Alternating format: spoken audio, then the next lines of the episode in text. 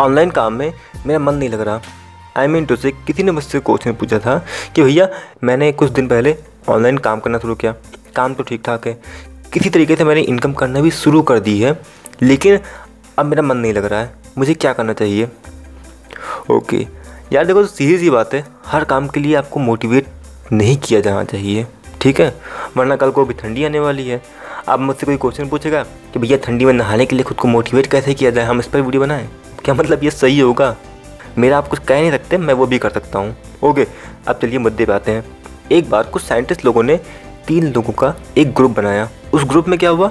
Group A group B and group C group A के लोगों को ट्रेनिंग दी गई एंड उनको टास्क दिया गया एंड उस टास्क के बदले कुछ पैसे दिए गए।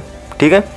उसके बाद ग्रुप बी के लोगों को भी वही सेम काम किया गया सेम ट्रेनिंग दी गई, लेकिन उनको पैसा नहीं दिया गया। उन्हें कहा गया, हम आपको ये काम करा तो रहे हैं, लेकिन आपको उसके बदले कोई पैसा नहीं देंगे, क्योंकि ये जो पैसा आप कमाओगे, ये पैसा देख के उन बच्चों के काम आएगा, जो कि गरीब हैं। एंड उनको हम लोग शिक्षा दे पाएँ, इसीलिए ये काम करा रहे हैं।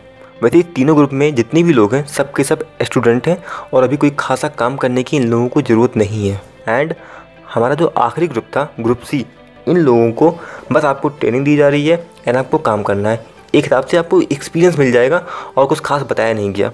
तो जो हमारा रिज़ल्ट आया वो काफ़ी शॉकिंग था। क्यों? क्योंकि group A plus group C के लोगों ने जितना मिल काम किया था, उससे ज़्यादा काम ग्रुप बी के लोगों ने किया था। गाइज़ हमारा दिमाग या कहूँ इंसानी दिमाग ऐसे ही काम करता है। हमें से गाइज़ हमें से बहुत से लोगों को लगता है कि पैसा हमें मोटिवेट करता है।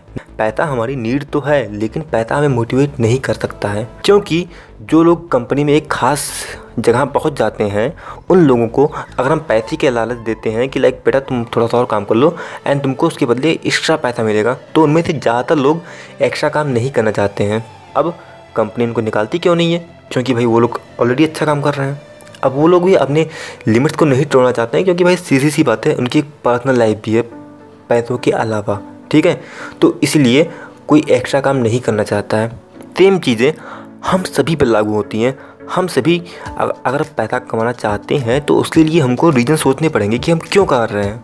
देखो, आप में से जितने भी लोग ऑनलाइन काम कर रहे हो, उनमें से मैक्सिमम लोग हैं बच्चे। और ऐसे लोग हैं जिनको पैसे कमाने की कोई खासा ज़रूरत नहीं है। ऐसे में अगर आप पैसे कमाने जाओगे तो सीधी सी बात है आप आप लोगों में मोटिवेशन या फिर पैसे कमाने की इच्छा नहीं रहेगी। तो इस इच्छा को क्रिएट करने का रीज़न क्या हो सकता है? कोई एक बड़ा सा गोल तैयार करना। ओके वैसे अगर ऑनलाइन काम करने वाले मैक्सिमम लोगों से पूछा जाएगा, कि आप क्या करना चाहते हो, क्यों करना चाहते हो? सिंपल सा उनका आंसर यही रहता है कि मैं मैं एंटरप्रेन्योर बनना चाहता हूँ। क्यों बनना चाहते हो?